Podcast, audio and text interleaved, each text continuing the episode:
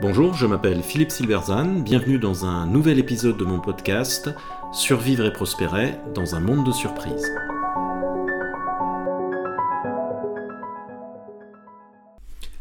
Quelle stratégie pour votre entité innovation de rupture ? La pression monte dans les grandes organisations confrontées aux ruptures de leur environnement.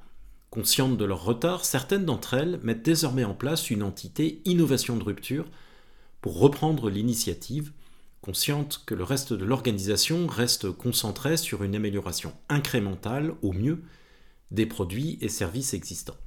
Cette création d'entité innovation de rupture est-elle une bonne idée ? Comment peut-elle réussir ? C'est loin d'être simple. Dans le modèle mental prévalant du management actuel, il n'est pas de problème qu'une décision de la direction générale ne puisse régler par un plan stratégique. Nous sommes enfermés dans une logique incrémentale ? Créons une entité innovation de rupture avec un mandat très clair. Produire des innovations de rupture pour prendre le relais des activités actuelles qui sont en déclin. Très logique en apparence, cette approche est cependant loin d'être évidente. L'entité innovation de rupture va en effet se retrouver face à trois difficultés liées à la nature particulière de son objet. La première, c'est qu'une innovation de rupture ne se décrète pas. La seconde, c'est qu'une innovation de rupture met très longtemps à avoir un impact significatif en termes de chiffre d'affaires. Et la troisième, c'est que le risque est grand que l'entité soit rapidement isolée du reste de l'organisation. Première difficulté, donc, une innovation de rupture ne se décrète pas. Beaucoup de ruptures commencent en effet de façon très innocente. Airbnb est une rupture majeure pour l'industrie hôtelière et pourtant, elle commence avec deux individus qui gonflent un matelas pneumatique pour louer leur salon. Un tel projet aurait paru ridicule dans une entité innovation de rupture d'une grande entreprise où prévaut souvent le modèle mental « rupture égale technologie coûteuse » et surtout « rupture égale grand pari ». On risque donc de dépenser du temps et de l'énergie à chasser des ruptures sans en trouver, à viser grand, et pendant ce temps, beaucoup d'innovations auront été ignorées. Comme me le disait un cadre d'une grande entreprise française, de nos jours, la direction générale est tellement obsédée par les ruptures que si on ne vient pas la voir avec un projet d'au moins 1 milliard, elle ne nous écoute même pas. Nous laissons du coup passer beaucoup d'opportunités dans nos marchés historiques. Deuxième difficulté, une innovation de rupture met du temps à avoir un vrai impact, à passer à l'échelle. Rappelons qu'il a fallu 21 ans à Nespresso pour arriver au point mort et décoller vraiment. Les dirigeants qui, en substance, disent à leurs équipes « je veux 3 licornes pour l'année prochaine », non seulement ne saisissent pas la nature particulière de la rupture, mais créent d'entrée de jeu les conditions de l'échec de leur entité innovation de rupture. Celle-ci doit donc gérer cette impatience. C'est du domaine de la politique, mais les innovateurs n'ont que rarement conscience de cet enjeu, persuadés qu'ils sont souvent que la justesse de leur combat se suffit à elle-même pour convaincre. Troisième difficulté, l'entité risque de se retrouver rapidement isolée du reste de l'organisation. Souvent créée en fanfare, elle est généralement présentée comme l'avenir de l'organisation, tandis que le reste de celle-ci est implicitement décrit comme ringard, hostile au changement, trop lourde dans ses processus et incapable d'innover.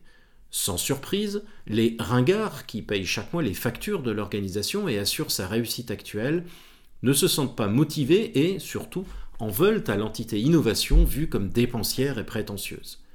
L'opposition entre les deux est contre-productive, d'autant qu'elle semble accréditer l'idée que les innovations de rupture ne pourront venir que de l'entité spécialisée, ce qui est faux.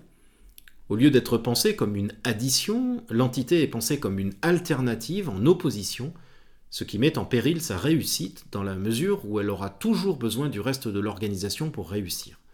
L'enfermement dans le modèle mental moderne contre ancien, ou pire encore, bien contre mal, est coûteux.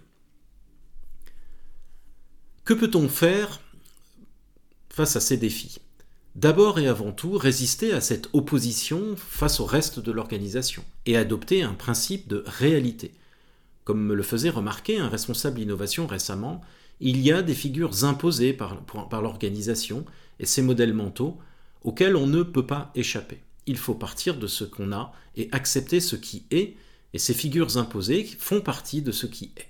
Hormis une crise majeure, aucun innovateur ne peut réussir en attaquant de front les modèles mentaux de son organisation.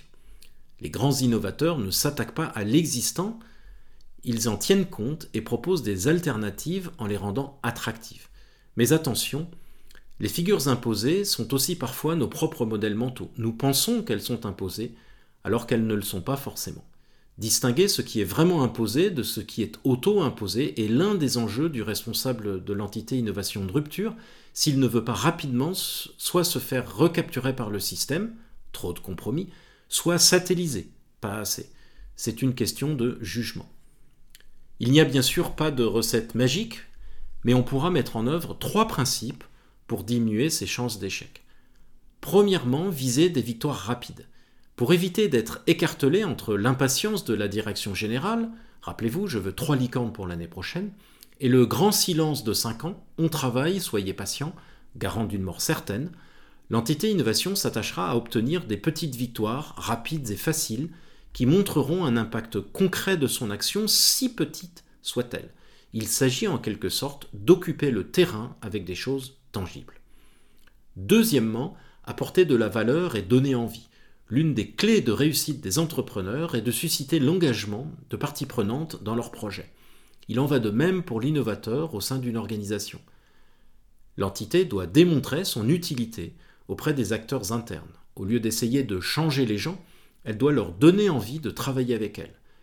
Tirant parti de ses relations avec la direction générale, l'entité peut ainsi se poser en facilitateur pour certains projets innovants, même modestes, et les faire aboutir en laissant la gloire à leur porteur.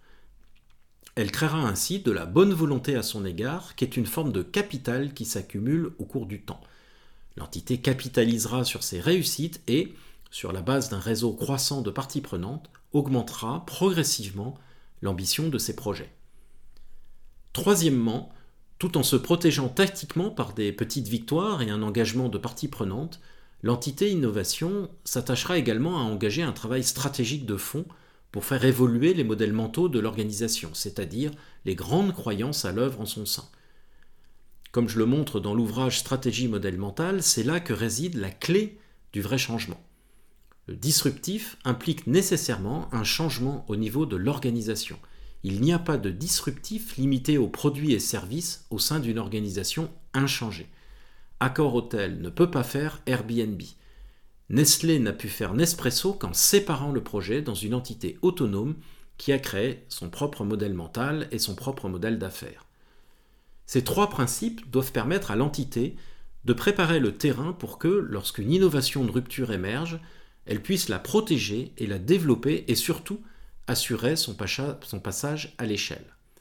La force d'un grand groupe réside précisément dans la capacité à mobiliser rapidement des ressources importantes lorsqu'une opportunité a été identifiée, c'est-à-dire à faire un grand pari.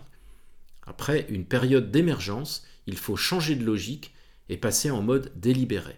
Le capital social, accumulé patiemment par l'entité innovation, aura créé le contexte lui permettant de réussir à obtenir cette mobilisation.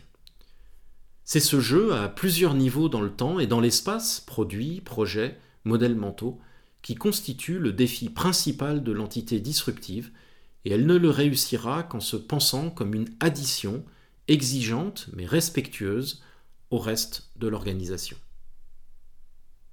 Merci de votre attention, vous pouvez retrouver cette chronique et bien d'autres sur mon blog www.philippe-silberzan.com. À bientôt.